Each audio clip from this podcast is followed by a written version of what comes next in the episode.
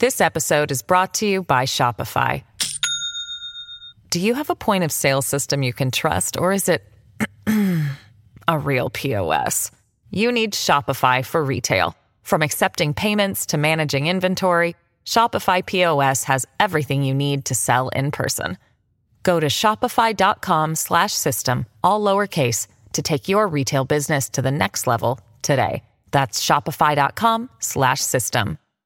Hello, everybody. This is Marshall Poe. I'm the editor of the New Books Network. NBN listeners like to read books and buy them. So we thought we'd tell you that right now, our friends at Princeton University Press are having a remarkable site wide sale. You can get 50% off books, including ebooks and audiobooks, with the code 50, F I F T Y, at checkout until May 31. You can save some real money on Princeton University Press books. I encourage you to go there and check it out. Welcome to the New Books Network. Hi, everyone, and welcome back to New Books in East Asian Studies, a podcast channel on the New Books Network. I'm Degena Dor, one of the hosts of the channel. Today, we'll be talking to Dr. Teresa Hofer about her new book, Medicine and Memory in Tibet Amchi Physicians in an Age of Reform, published by the University of Washington Press in 2018. Dr. Hofer, welcome to the show. Hello, everybody. Thank you very much for having me. Great. Um, I wonder if we can begin the interview by talking about how you became interested in East Asian studies and specifically in Tibetan medicine.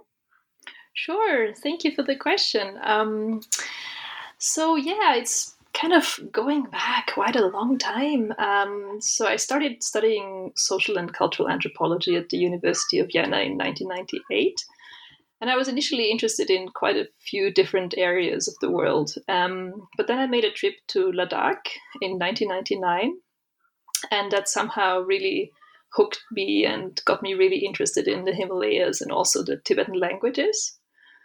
And I thought this is an area I would really love to explore more.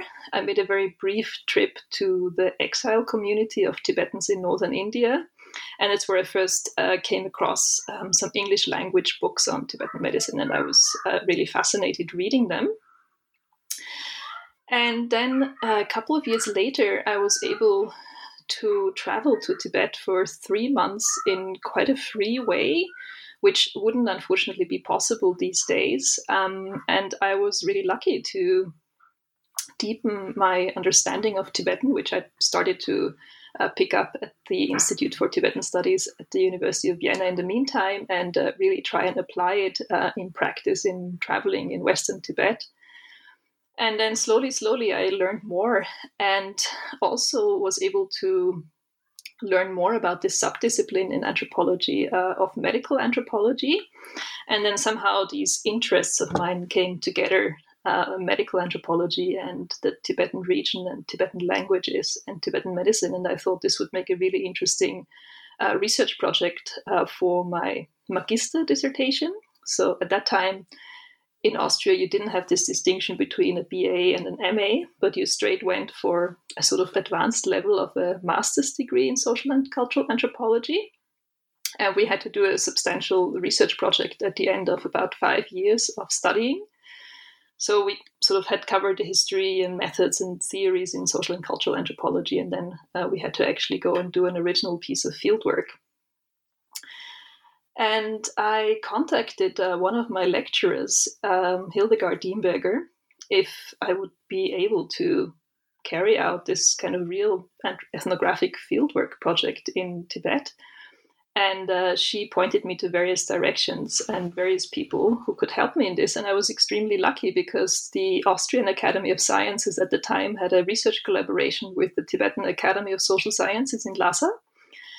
And i was able to get under this research um, collaboration and do an original piece of fieldwork on the contemporary tibetan medical practice in western tibet um, for six weeks in a place called Ngamring, uh, which is about uh, 300 kilometers uh, west of Shigatse.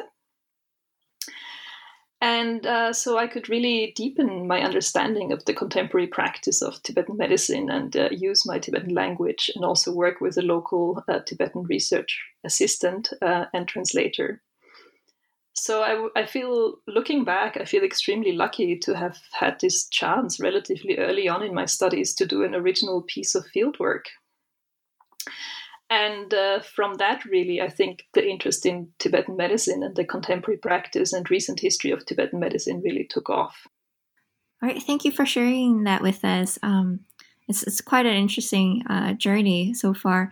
And um, how did you came to write this book uh, medicine and memory in tibet? So in a sense, it goes back. I mean, the some of the the interest and some of the ideas go back to this uh, piece of fieldwork I was able to do in 2003 when I made a connection to some of the main protagonists that are in the book already back then. And uh, one of them, for example, uh, was a doctor who I only visited for one day at that time. It was quite a difficult journey to get there, and we had to go back within the day. But it sort of really stuck with me this encounter with him because he was uh, one of those village amchis who were still almost completely relying on making their own medicines in their own home.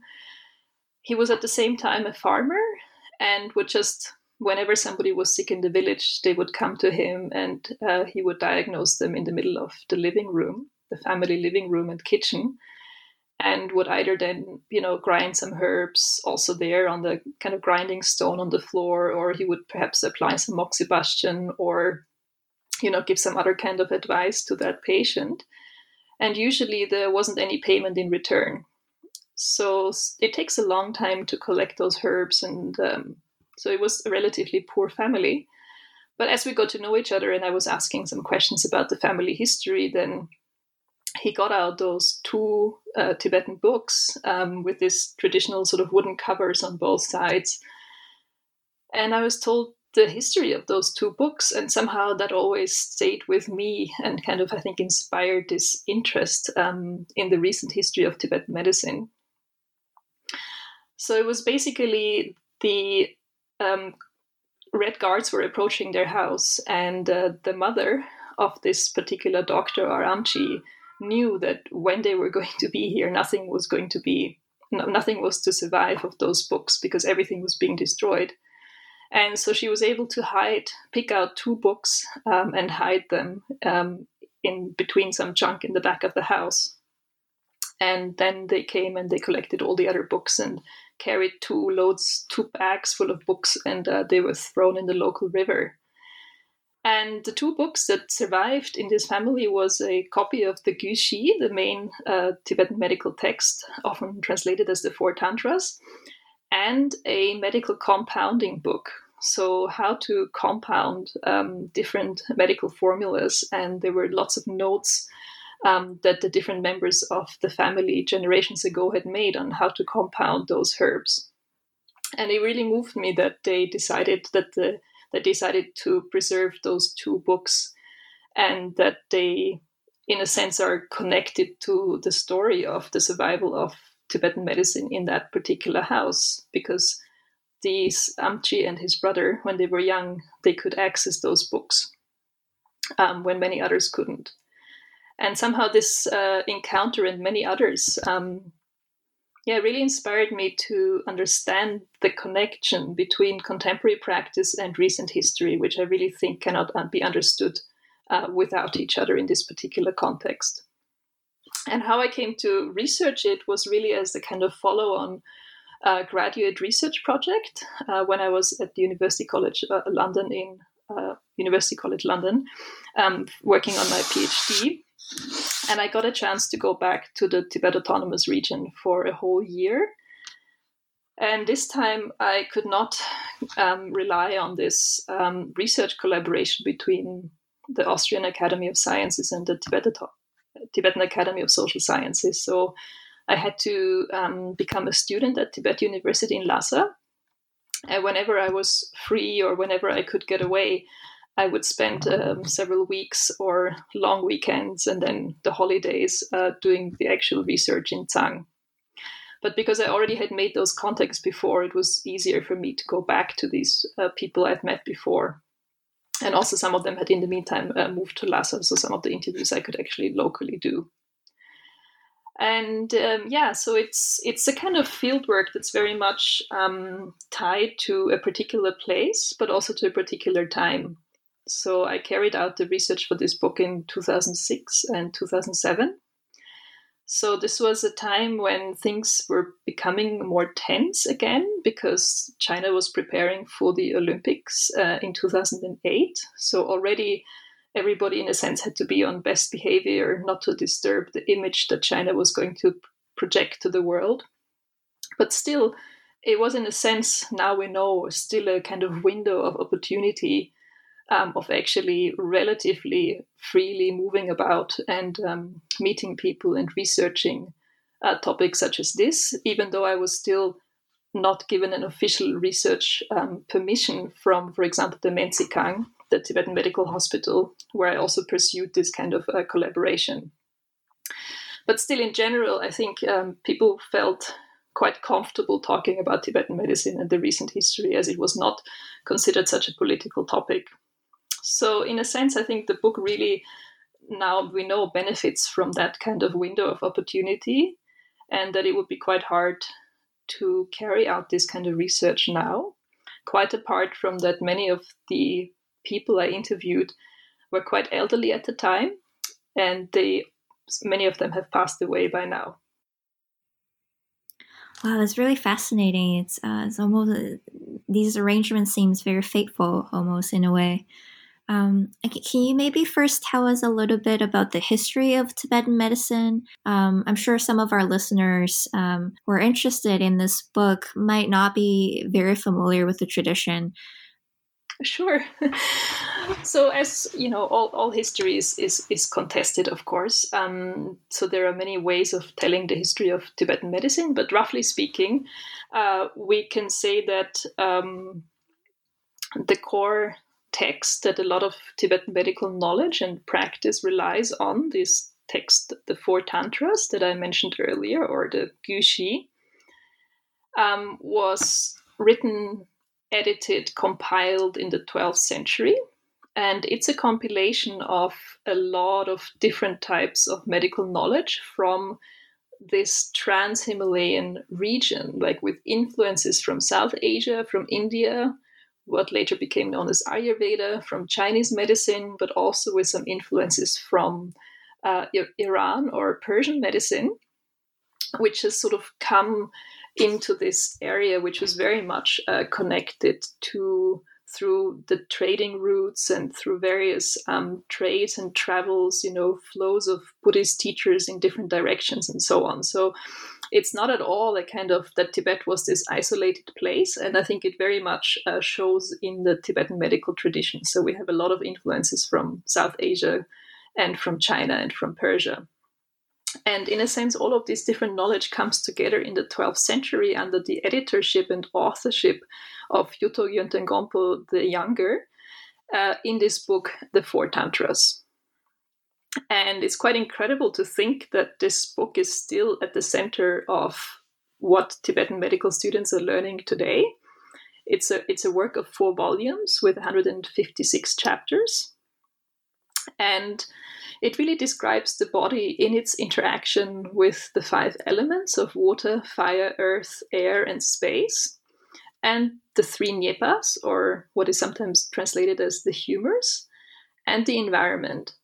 And it describes the body as being in constant flux between this nyepa, or these humors, and the elements. And it demands an approach to health that includes dietary and behavioral adjustments and an interconnected understanding of how medicinal substances and foods within one's climatic environment affect the body within these dynamics. And this book um, was basically copied and um, used by many different doctors from the 12th century onwards. And then different schools developed, uh, regional schools that received support from different um, different Buddhist uh, traditions and Buddhist masters in different places, or also families uh, with means to support a medical doctor. And then more and more local and different knowledge was added on. So, in particular, with respect to making uh, pharmaceuticals and making formulas, local traditions developed, um, local family specific formulas um, developed, and these were also recorded in different uh, medical works as well as passed on through the practice of crafting medicines and actually practicing uh, the diagnosis and so on. So we always have to think of the kind of connection between medical texts and medical practice and how that changes over time. And usually the 17th century, late 17th century, is considered another sort of pivotal moment in Tibetan medicine when, under the uh, reign of Desi Sangye Gyatso, um, to some extent, these diverse medical traditions that had developed, he claims uh, that he unified them. And this more unified medical tradition was then taught in the first official medical college called Chakpuri in Lhasa on the top of Chakpuri Hill, this very famous location in the center of town, um, where a sort of more standardized kind of curriculum was introduced. And the story of this uh, medical college and the teachers involved, and Desi Sangye Gyatso, of course, is intimately linked to this set of medical tankas that we have and that are existent now in several sets and that illustrate this original um, four tantras treatise, or in fact, Sangye Gyatso's commentary on these four tantras. And it is indeed a stunning set of um, visual depictions of each and every aspect of the Tibetan medical tradition, as well as of social life in Tibet. So we cannot only learn about Tibetan medicine and how doctors practiced and the diseases that the patients experienced, how they related to the doctors, and so on, but we learn a lot about other aspects of life in Tibet in the 17th century with regard to architecture, the environment, movements of people, hairstyles, all sorts of things. So it's a fascinating source for a whole range of uh, cultural and historical phenomena.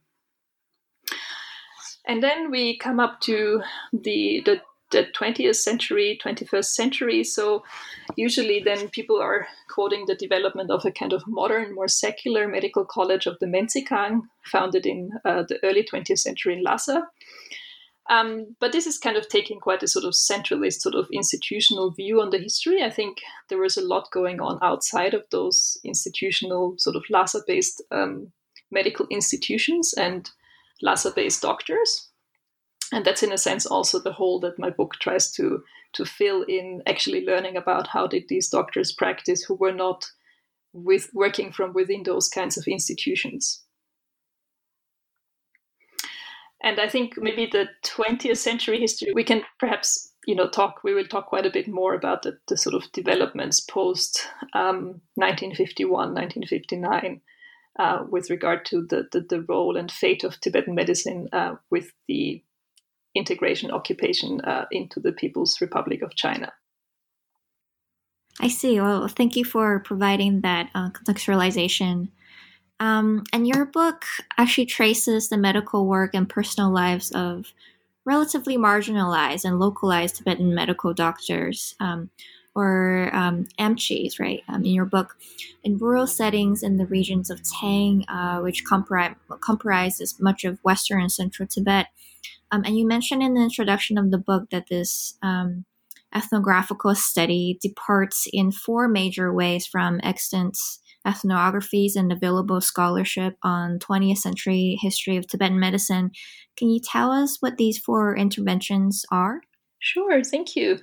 Um, yes, so as I've just alluded to already a little bit in this kind of summary of um, sort of major milestones in the history of Tibetan medicine, even the way I was retelling it, it was very sort of focused on sort of Lhasa based and sort of um, Tibetan government associated institutions of medicine.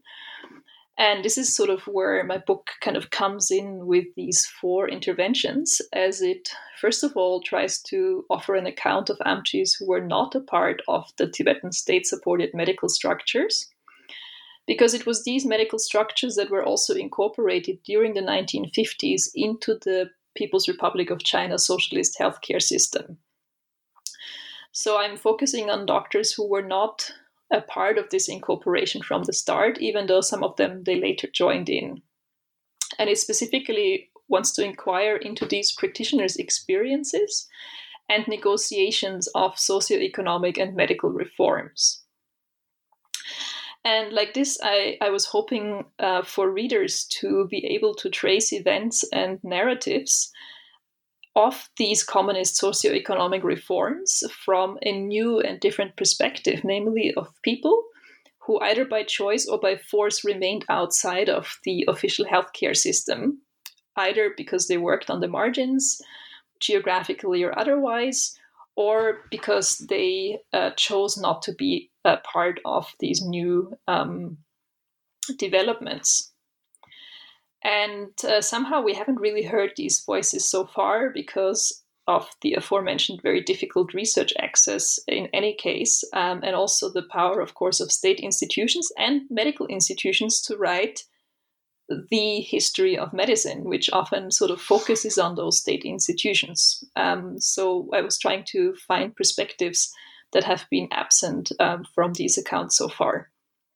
And second, uh, the second intervention um, is that I wanted to reflect newly on the literature that we have in anthropology and oral history and so on, uh, dealing with memory and oral history in socialist and post socialist contexts. And also, more broadly, really thinking about these intersections of anthropology and history. And so the book really wanted to um, analyze marginal Amchi's accounts, not only in terms of the opportunity that they offer us to expand and question those central institutional and nationalist accounts, but also to actively and, and critically inquire into the social and political dynamics and processes that influence and determine all memory and history uh, wherever we study this phenomenon.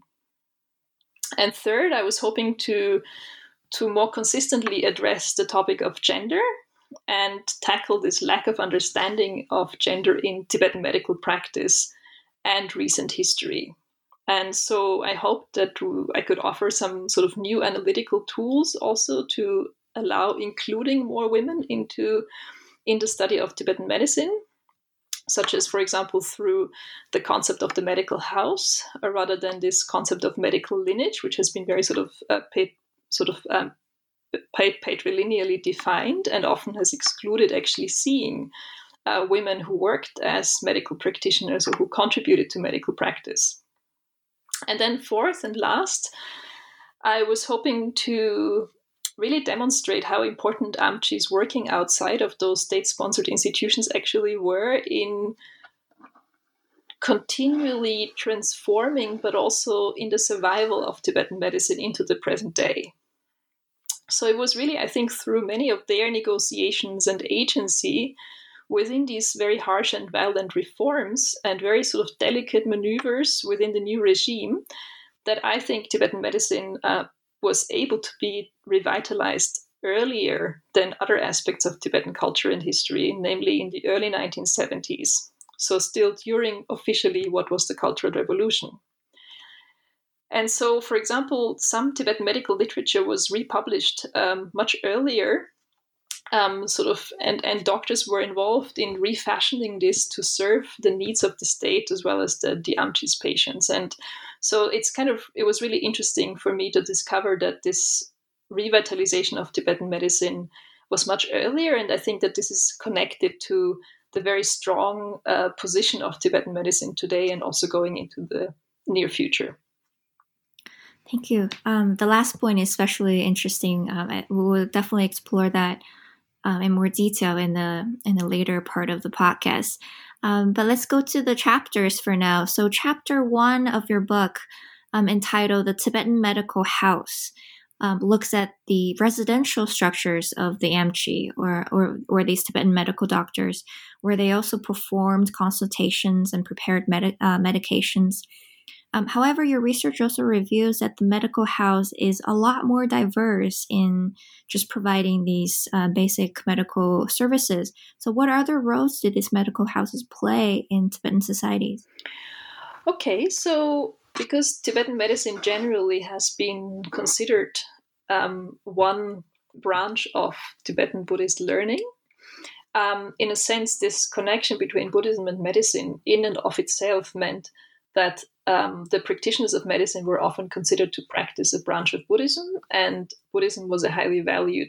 Yeah, so basically, because of this connection, uh, that medicine was considered also to be a part of Buddhism. Uh, it was one of the five major branches of Tibetan Buddhism. Uh, Tibetan medical practitioners were often considered to be of higher status than other people in the village. And also, it sometimes happened that uh, people who were practicing medicine were also involved in other uh, Buddhist activities or also working in other Buddhist fields. So we can say that generally um, they were considered as a sort of high status uh, family or a high status house in a village. And it was exactly this higher social status that was actually the reason why Tibetan medical practitioners were often not allowed to continue to work afterwards as medical doctors, uh, because this uh, social order was to be reversed uh, with the communist reforms. So people who were in previously high status um, positions or in Buddhist uh, roles uh, were from then from 19 sort of early 1960s going forwards uh, not to be considered as um, higher social beings in the village in a sense. So there was the, the, the social hierarchies were supposed to be flattened, and that was actually the main reason why many doctors had to stop. It wasn't that they that in a sense there was an attack specifically on Tibetan medicine, but it was more that the underlying social system uh, had to be eroded, and therefore they had to stop working. This episode is brought to you by Shopify. Do you have a point of sale system you can trust, or is it a real POS?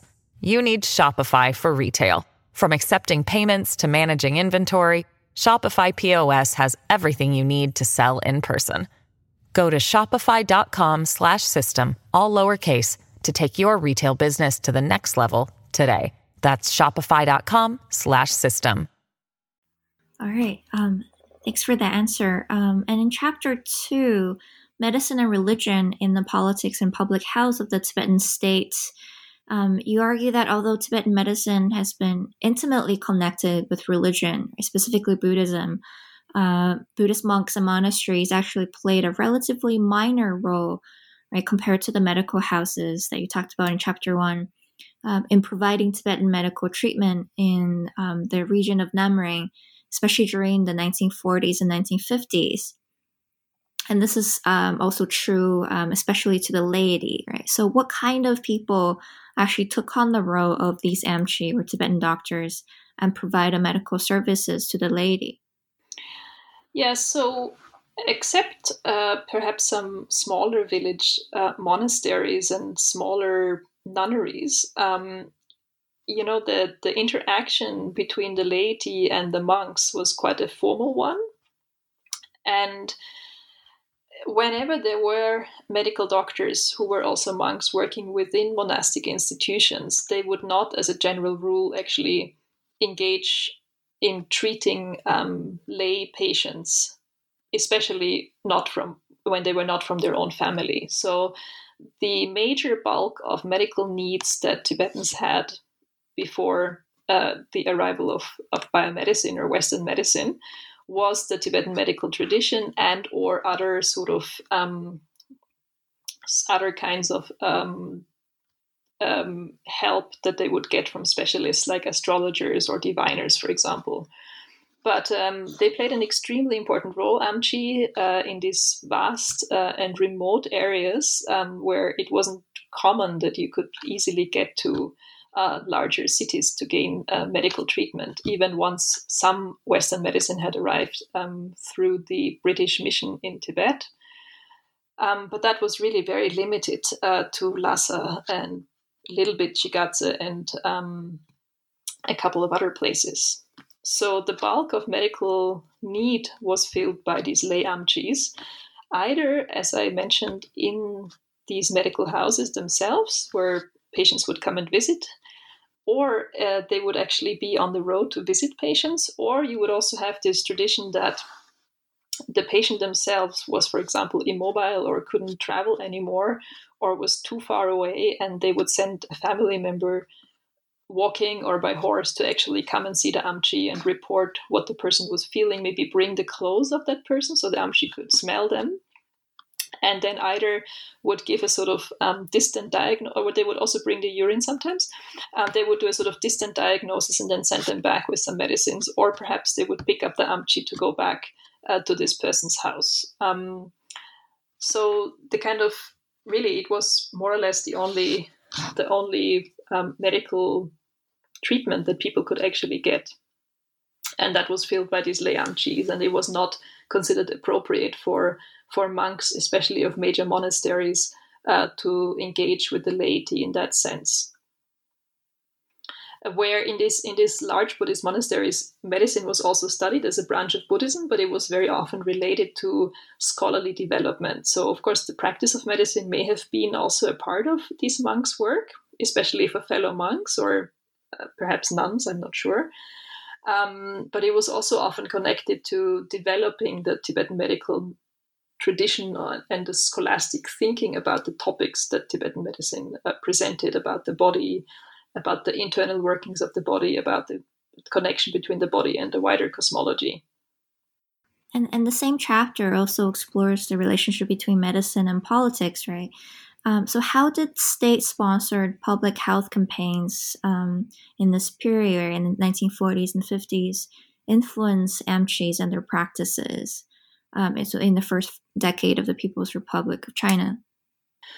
Yeah, so initially the um, so the the Mentsikhang in Lhasa was uh, the first kind of Tibetan government institution or one of the few Tibetan government institutions after the Dalai Lama escaped in 1959 that was fully integrated into the People's Republic of China. Um, new government structures that came into place, and it wasn't actually closed. So it continued more or less uh, smoothly into the new era. And um, activities in, in the Mentsikhang expanded to make it a kind of valuable and more visible um, visible sort of a way that they were serving the public. So so far, the clinical activities of the Mentsikhang were still relatively limited. Uh, and also in Lhasa, there were a lot of private doctors who were working from their homes. So if people needed something, they were very likely to go and seek out those doctors who were practicing from their homes, and not so much in the Mentsikhang. And uh, the director of the, Mentsikhang, uh, Champachinli, at the time uh, was making a great effort to model the Mentsikhang more along the sort of newly arrived uh, Chinese uh, Western medical um, uh, way of organizing a hospital. Uh, and he opened an outpatient clinic, which is sort of better organized and people could come and the treatment also became more became more affordable so they were trying to show the worth of the tibetan medical tradition in the new era um, but these kinds of uh, the, the practice in the rural areas and also in Shigatse at the mm, the Buddhist monastery Tashi Lhunpo had a had a small uh, medical college and also medical practice uh, didn't actually change that much in this period. And it was only really in the early 1960s when the reforms came to, to reform Tibetan society according to communist and socialist thinking that medical practice really began to change and that many people had to actually stop practicing or were only then later asked to restart again, but all under this new banner of serving the masses um, and serving the new, the spread of communism. Thank you. Um, and chapter three um, turns into um, a discussion, right, on the role of memory, especially in state enforced narratives of Tibet's past uh, in the destructive decades of the 1960s and 70s, but also as a means for cultural preservation. Um, so, how was Tibet's past remembered and narrated through the Amchi and these doctors? How did they use memory to preserve and even revitalize Tibetan medicine in these decades? So, in a sense, the the story from from from Tibetan Amchi's point of view is is very different from the one that um, is is recorded in the kind of more official history writing um, that has been going on um, from the kind of official point of view. In that, the official point of view seems to sort of suggest that um, you know, Tibetan medicine was seamlessly integrated into the public healthcare system. And now, instead of doctors working for their own benefit and exploiting people in various ways, it was made to serve the masses and um, various ridiculous kinds of treatments that were considered superstitious uh, were taken out, and the side that the tradition was kind of made more scientific and began to flourish under uh, the new communist regime. But Amchis themselves, they have a different story to tell. And that is, of course, that a great number of uh, medical works, a great number of uh, medical practitioners with great skills uh, were actually suffering greatly from the start of the reforms, and many books were dis- um, destroyed um, places to learn medicine, um, Tibetan medicine, became very rare, and it was also not officially allowed anymore. So, in a sense, the tradition, instead of flourishing, is more seen under great threat. And it's very hard and difficult, and people have to start learning in a more secret way if they wanted to pursue the study of Tibetan medicine.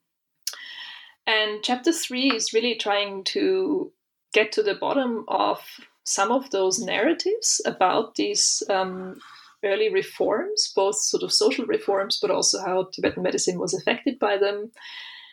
Um, through the the ways that uh, I had these conversations with people, but of course, I think it's very important to remember that um, even when I was doing my research, it's not that uh, this is somehow a kind of free zone of open discussion and debate um, as we perhaps have it after other traumatic um, historical events in other places, um, but that these kinds of narratives are still, you know, the state narrative is still powerful. So it's a part of local narratives as well.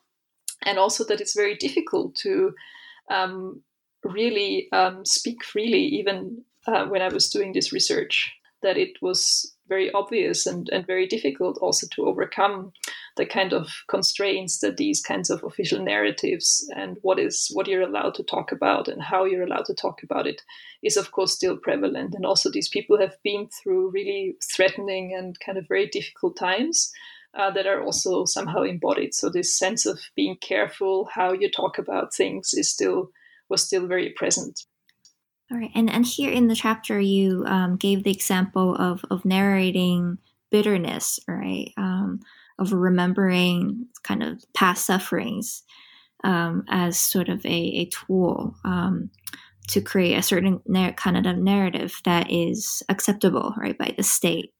That's right. So that is, of course, you know, one of the tropes that was very much enforced is to that in in in official uh, sort of public meetings that were organized and that became a part of the kind of you know very uh, common sort of struggle sessions and later in the, at the beginning of the cultural revolution is to speak bitterness about the past like that under the tibetan government how people were suffering and how they were exploited and how you know they didn't have health care and how poor people were just you know left to die without any medical care and how you know medical doctors were just out for themselves making money and that they would have some of those ridiculous medicines and so on and um, this kind of you know speaking bitterness about the old society was a really kind of uh, was very widespread um, way of talking about so-called old society or the Chizoningba.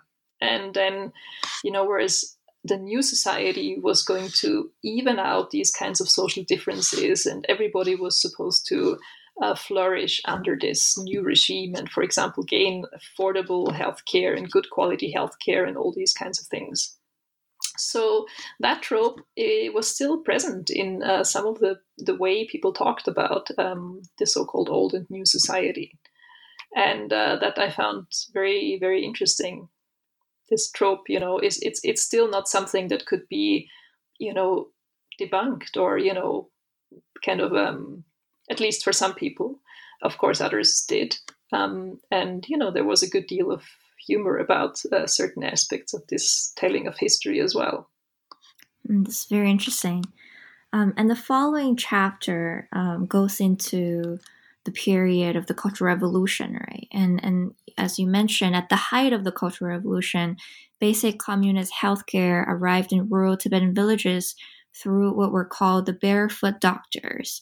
Um, so in chapter four, entitled "The Medical Cultural Revolution," argues that um, a lot of shifts occurred in official policy and attitudes towards uh, rural Tibetan medicine um, at this time. So, how did the barefoot doctors affect um, Tibetan medical practitioners like the Amchis?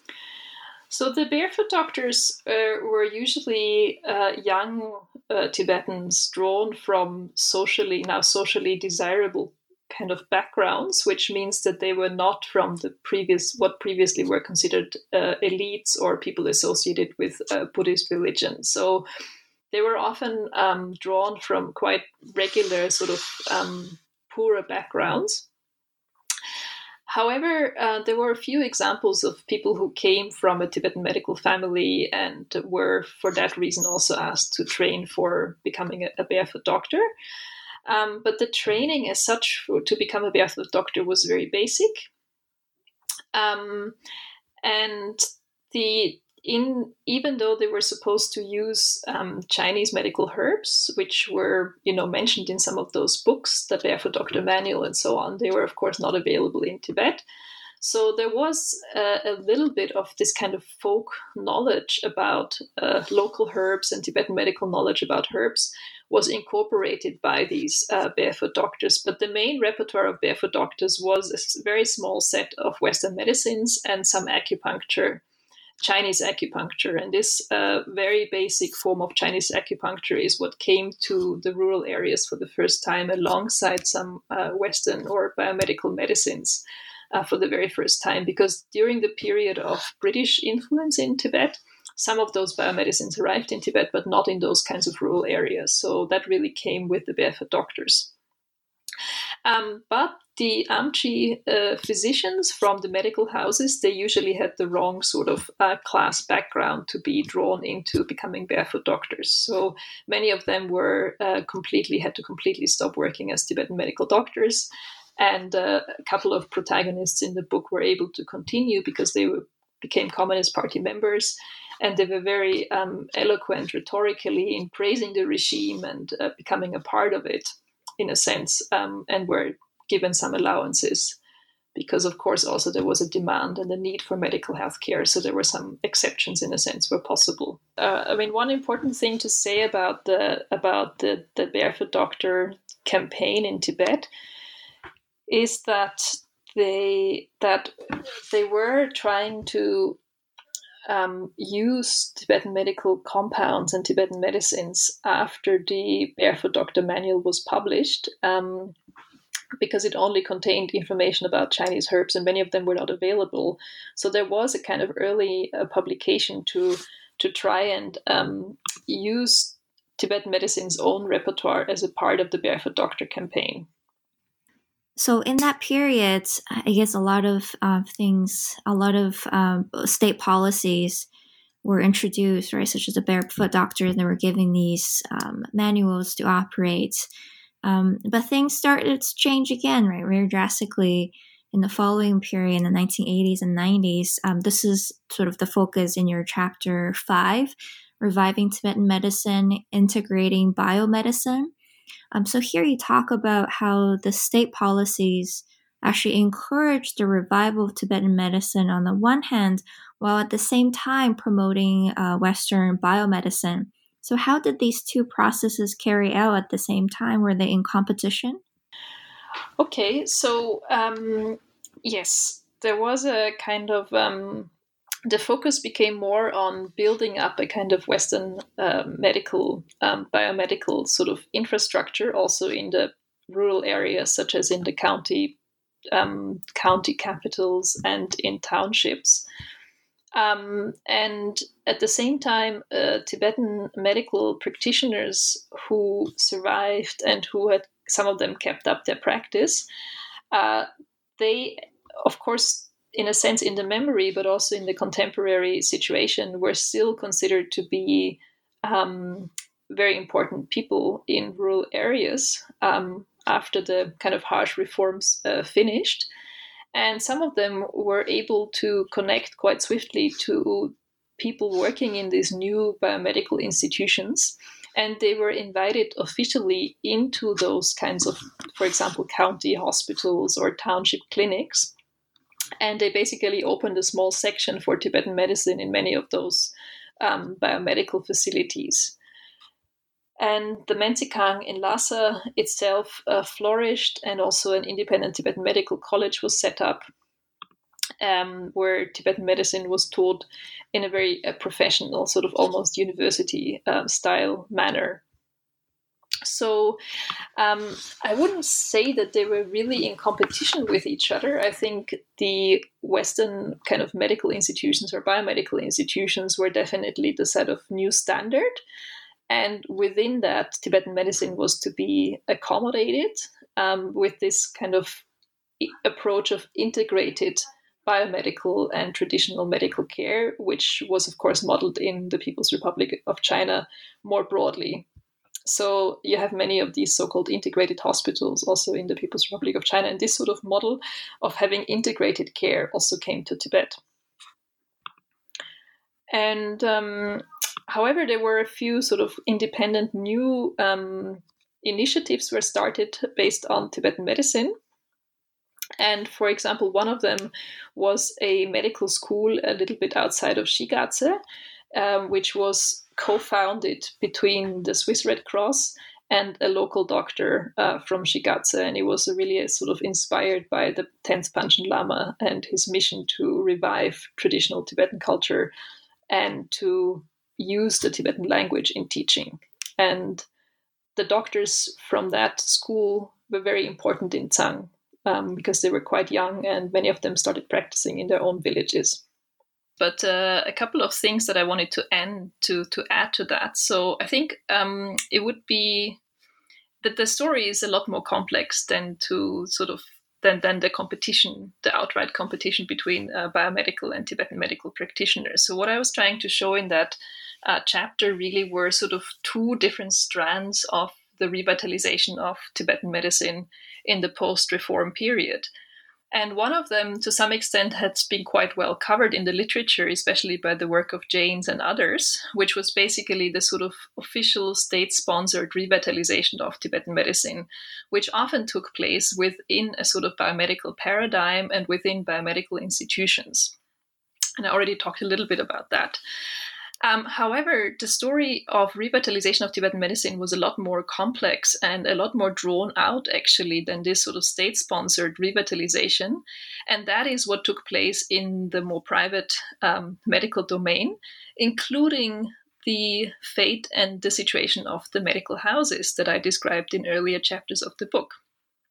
Now, Janes and a colleague who specifically worked on this so called revival of Tibetan medicine, comparing central Tibet and Mongolia, hold that by the mid 1990s, the so called institutions of Tibetan medicine, hospitals, clinics, and medicine factories had been restored to their formerly integral position in Tibetan society.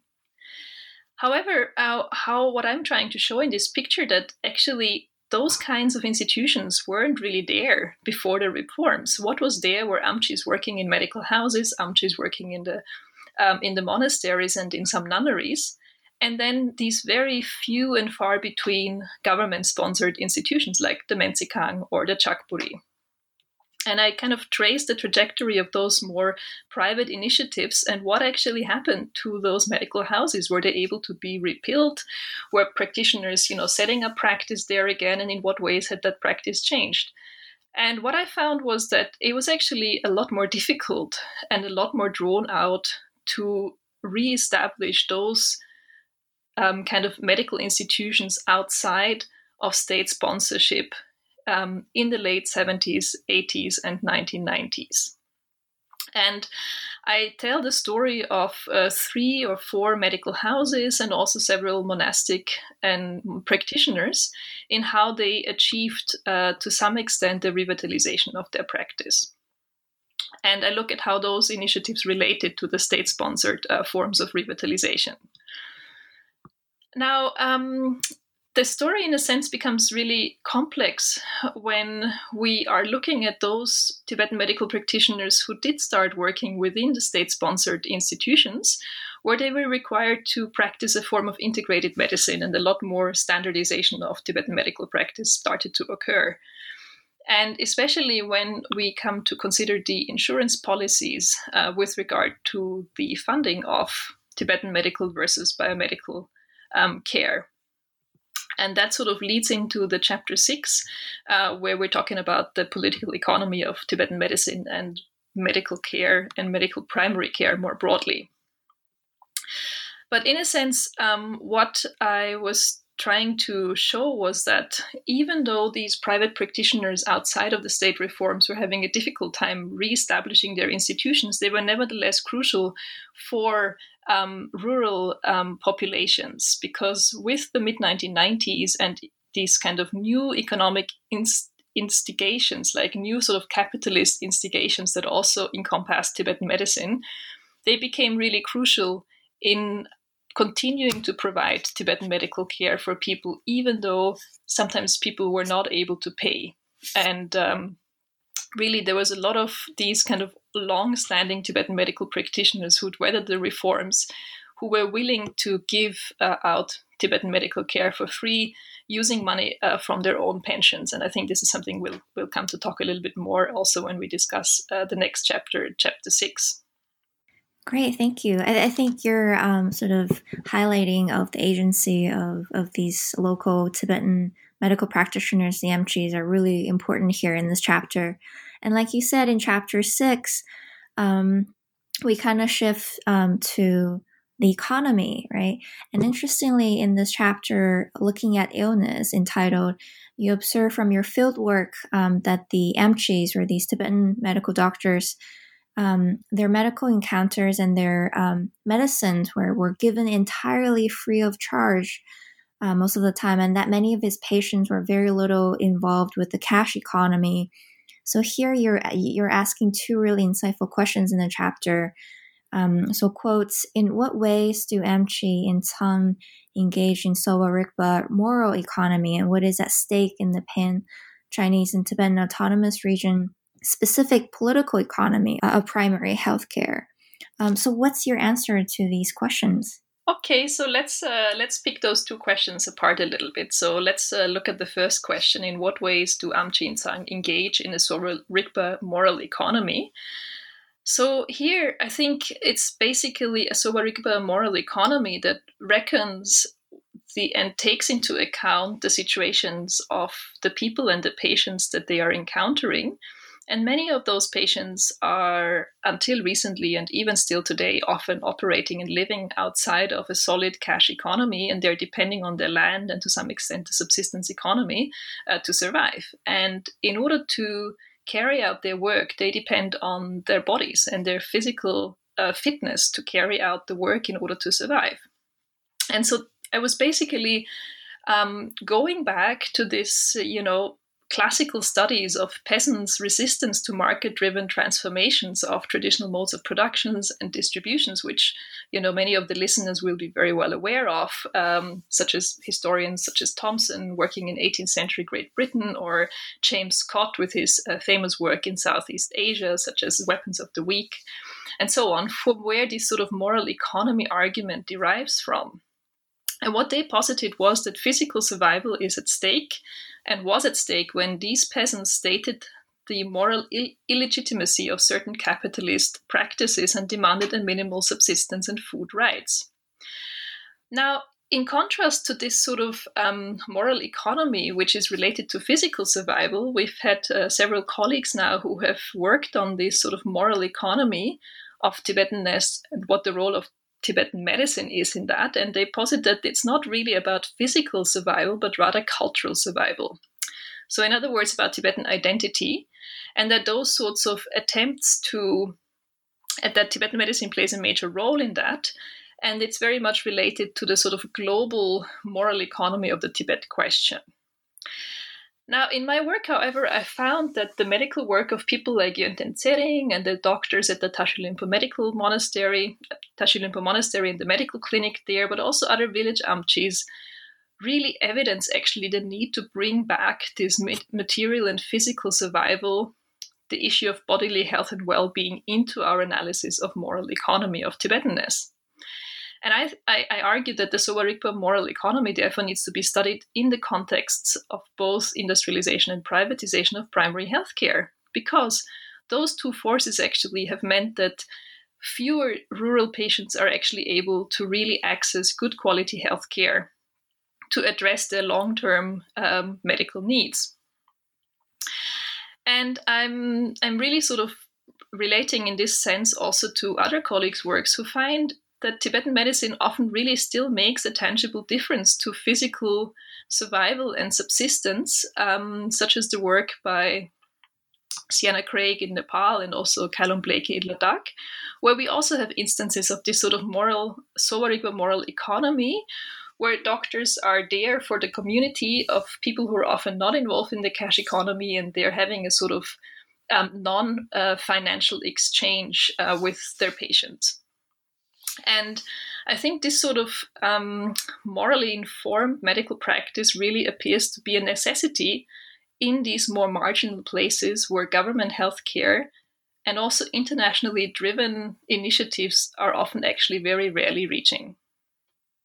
And now, coming to your second question, uh, which is of course related, then that begs the question really what is at stake in the pan Chinese and Tibet autonomous uh, region specific political economy of primary healthcare? Um, so, I think what is at stake really is um, that basically there have been very large um, changes in the funding of um, primary healthcare services. So, what we have seen is that in the mid 1990s, alongside a new wave of economic liberalization, which has also meant a reduction in, of input of state finances into the healthcare system, the burden of uh, the payment for medical services has been put onto uh, patients in Tibet, such as, as well as in you know China more broadly. And it just took taken a while until um, the consequences of this has been have been recognized by the government, and a new form of medical insurance has been introduced um, in the early 2000s. And initially, in that medical insurance scheme, Tibetan medicine wasn't at all included. And um, the whole sort of economic, sort of new wave of economic liberalization has also meant that there's a whole range of capitalist incentives to privatize healthcare. And so there has been a lot more private um, money that has been able to that has been raised into medical services of all stripes however of course this you know may be a very um, nice economic model for urban tibetans in the middle or upper class um, sort of social situation social and economic situation in more urban areas but of course it's very difficult to participate in this if you're not that involved in the cash economy so the question of what is at stake that in the wider moral economy of, of healthcare um, really is that, in a sense, there the access and affordability of suitable, effective, and affordable healthcare is still lacking in many rural parts of Tibet, and this continues to this day. Um, and because of the um, end of the contract of many NGOs that used to work, for example, in Tsang, the Swiss Red Cross, and others, I, I think in many ways the situation, even though the roads have improved, perhaps you know more economic opportunities have sometimes opened up for people i think the lack of uh, medical services is still very great. So i think we're still having sort of we still have to have that debate of what is the role of tibetan medicine and what is the role more broadly of primary healthcare services in order to ensure physical survival and also um, to some extent, you know, um, mental kinds of um, well-being that is related to you know broader changes of society. Yeah, this is a really kind of refreshing, innovative perspective, and indeed, in Sowa Rigpa, uh, religious capital is another kind of thing, right? In in this moral economy um, that these emchis hold in um, in sort of considerable amounts, right? That's right. So, so I, I wanted to. Uh, that's that's good that you raised that again as well. So, go, so for example, it's um, one of the quotes that I have in in my chapter is from one of the doctors who spent you know almost his entire government uh, pension on buying medicines and giving them out for free to patients. Uh, was a quote. It's good to. It's um. It's okay to take money for this life, but it's not okay for the next and this is a kind of common attitude I found among many different Tibetan doctors, especially the elderly Tibetan doctors, um, that they felt their medical practice was a religious practice, and this sort of selflessness and generosity that they practiced by practicing medicine was equal uh, to other people's uh, perhaps more conventional Buddhist practices. Thank you for adding that. Yeah, indeed. Um, and in the conclusion chapter, you offer a really thought provoking observation that has to do with our discussion just now that uh, medicine is almost is an exception in uh, modern Tibet, right? That's um, so. Quote: This is um, from your book. By the early years of the new millennium, Tibetan medicine became one of the most vibrant domains for the expression of Tibetan language and culture within and beyond the Tibetan Autonomous Region especially compared to other expressions of Tibetan culture, such as Buddhism and the fine arts. So, this is a really interesting observation of medicine as exception. And why is this the case, and what does it tell us about the fate of Tibetan medicine in the future? Yes, that's a very um, nice um, kind of summary of, of some of the concluding comments of the book and, uh, and a kind of great question to go forward with and to keep thinking about. So I think when I say um, one of the most uh, vibrant domains for the expression of Tibetan language and culture, um, of course, we have to think about this in relation um, not necessarily to previous eras or other parts of the Eastern Tibet, for example, but also in relation to what's going on in other domains today within economy and education, and in particular the role of the Tibetan language in Tibet. So even in the early 2000s, there were only two um, courses at Tibet University that were in, or at, in, in the in the university sector in Lhasa that were entirely run in the Tibetan language. And uh, one of them, Tibetan literature, is now also not actually taught anymore fully in Tibetan language, but it's really only the Tibetan Medical College which is entirely teaching its curriculum in the Tibetan language. Now, I'm not saying that in a sense um, that it's now the most vibrant um, area of Tibetan language and culture is is necessarily only to do with Tibetan medicine in and of itself as a phenomenon, but also in relation to what's going on more broadly. And there we see a kind of continuous decline of the use of Tibetan language, um, especially in the literary and in the educational domains. So that's, of course, something that relates now to my current work um, even more but just to bear this in mind as, as we discuss this.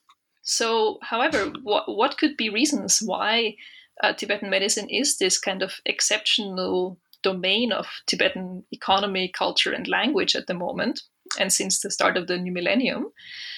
So, first of all, there is the historical trajectory that I've tried to trace in my book, where we have seen a slightly more continuous way that Tibetan medicine uh, was practiced, however low the level sometimes was, throughout almost all of the Cultural Revolution, even.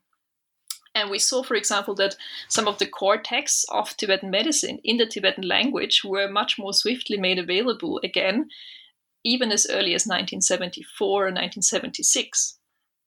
On the other hand, the full scale liberalization of Buddhist uh, practice and you know the religious domains and the establishment of the monasteries and so on that only really began in the 1980s.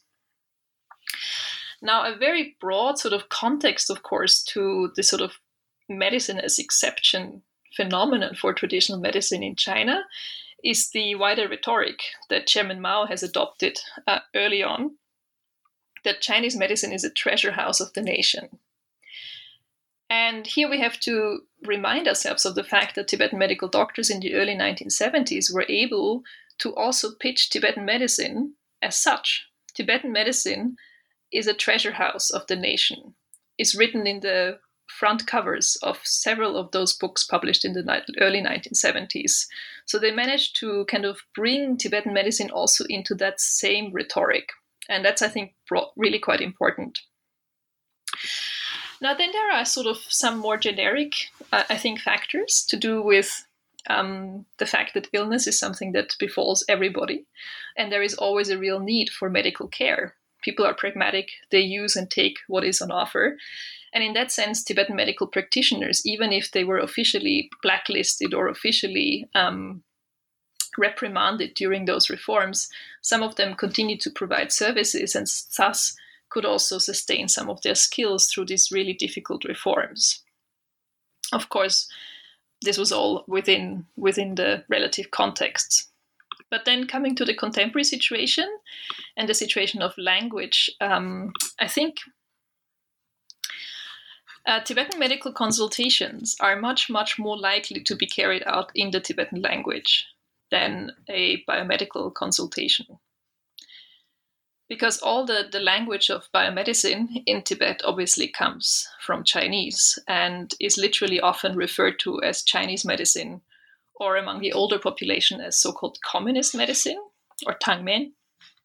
So, in a sense, the language of biomedicine in Tibet is Chinese, and the language of Tibetan medicine is still uh, Tibetan.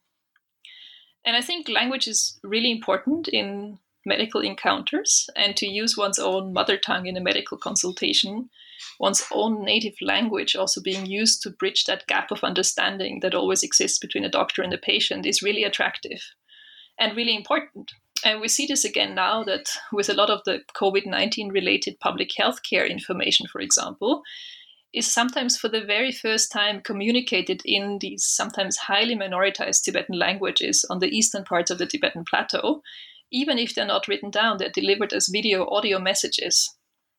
And I think this use of one's native language in a sort of liminal state of physical or mental unwell well-being or you know being ill is really important and provides more comfort. So there is also some kind of a you know attraction towards Tibetan medicine and the use of Tibetan language in Tibetan medical consultations. And another reason, perhaps the last reason, even though we, we need to keep thinking about these topics, is that I think why does Tibetan language remain strong in Tibetan medicine is also because many of the concepts, as well as the plant names, they do not easily translate and readily translate into another language. And that's not only into Chinese, but also into English and other uh, languages. In the case of plant names, for example, the Latin uh, classifications. Now, how does all of this relate to the future of Tibetan medicine? That's a very big question. and perhaps we should consult with the diviners of the Tibetan world on this. But perhaps I can uh, give my own humble opinion um, before we, we track them down, maybe for your next uh, podcast. So I think if we consider usually the, the, the future growth growth of anything, right, um, we need to consider the foundations and the roots, so to speak, um, of a tree or of a plant or of the foundations of a house. The stability of the house is very strongly related to the foundation. So, so what are the what are the roots or the foundations of Tibetan medicine? Um, that's obviously, on the one hand, the availability and the quality of the raw ingredients, mainly the herbs. And on the other hand, the skills, the medical skills in, in compounding and in clinical diagnosis and therapy. And I think this is what we need to think about. Um, what is the situation today, and what will this situation today um, hold for the future? And perhaps my biggest concern here is to do with the raw ingredients and the herbs, because with this increased industrialization of Tibetan medicine, so this is really a huge industry now. We notice, you know, it's it's following the sort of templates of the Chinese medical industry. So Tibetan medical industry is really big, um, of course, much smaller than the Chinese medical industry or industry of Ayurveda in India, but still like for the kind of you know number of the population and so on it's it's really huge now compared to before And the production of these new compounds, which are often over the counter drugs for which you don't need to have a consultation, they need to come from somewhere.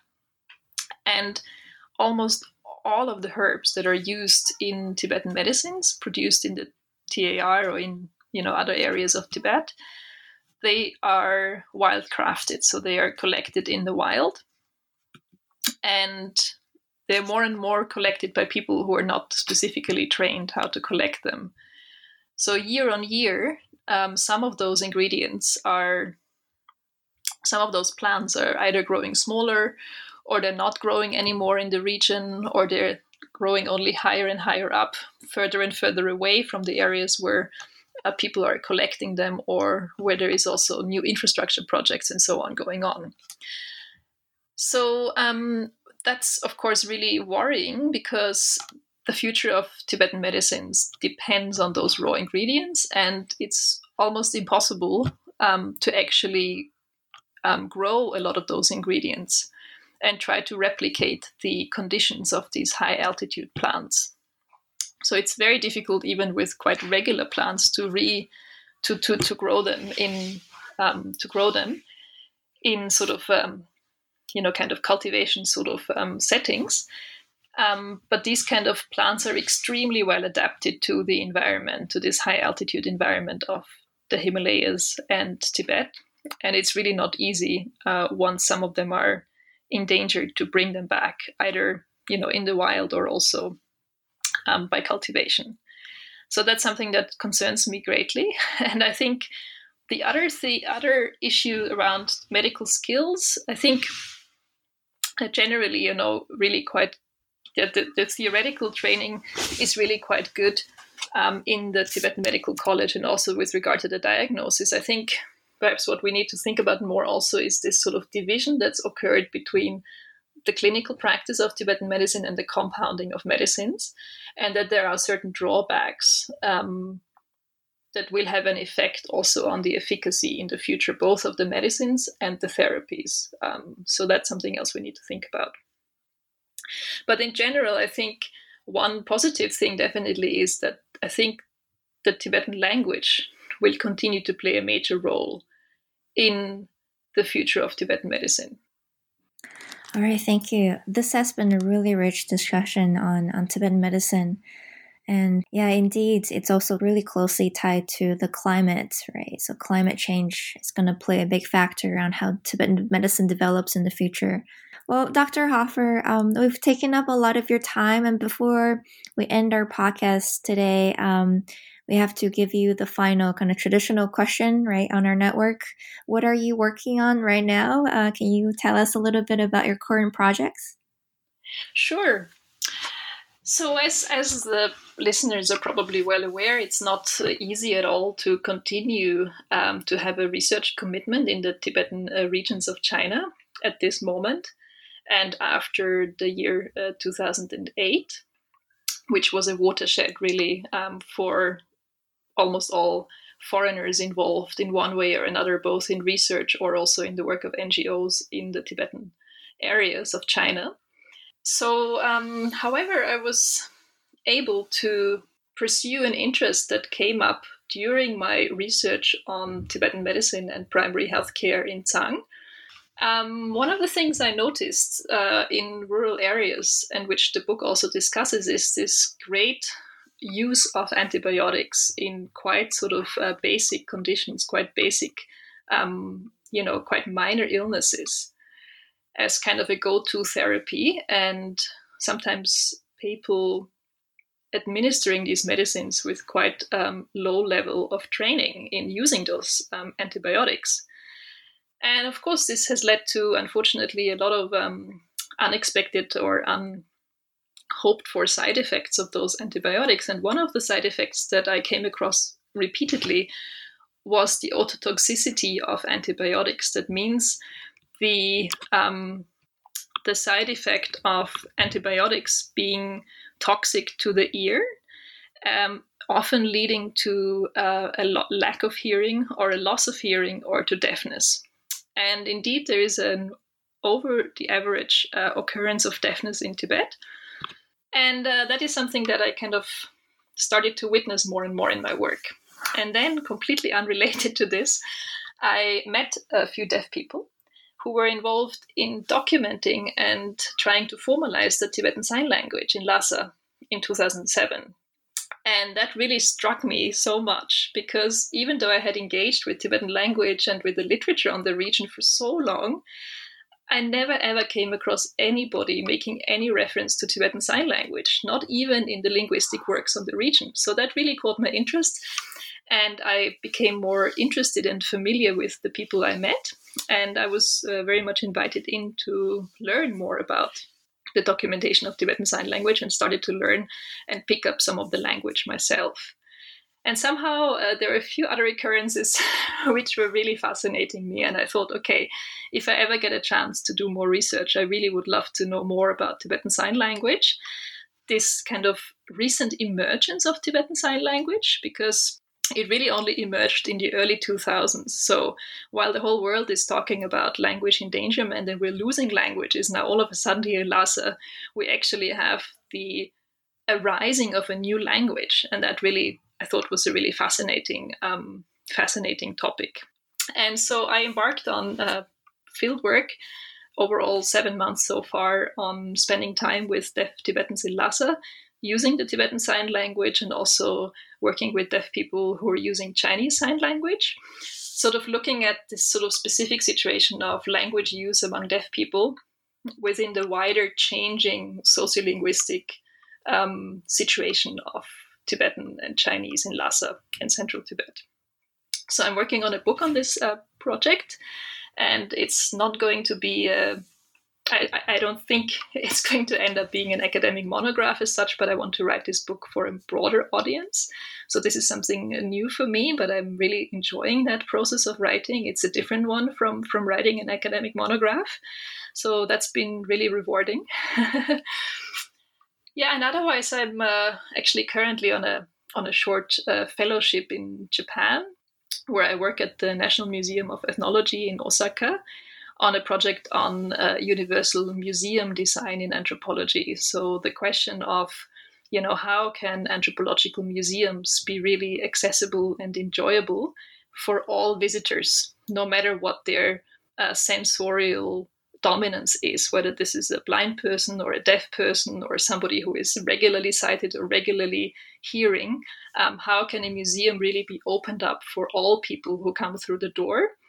And how can we get away from this sort of idea that the sort of negative idea of removing barriers for some niche groups of people how can we really think about how can everybody benefit more from from thinking about all the different senses that we have in experiencing a museum and how can we develop certain sensorial understanding uh, if we don't already have it? And how can we for example learn from the visual acuity that many deaf people have or from the tactile dominance that many blind people have? So not sort of thinking that you know a somehow perceived norm norm has to be or normal people have to adapt museum practices to those sorts of niche populations but how can we all think about learning more and new things by opening up the museum for a whole range uh, of very diverse peoples and people's needs Wow, these sounds like uh, really fascinating projects. And in your book on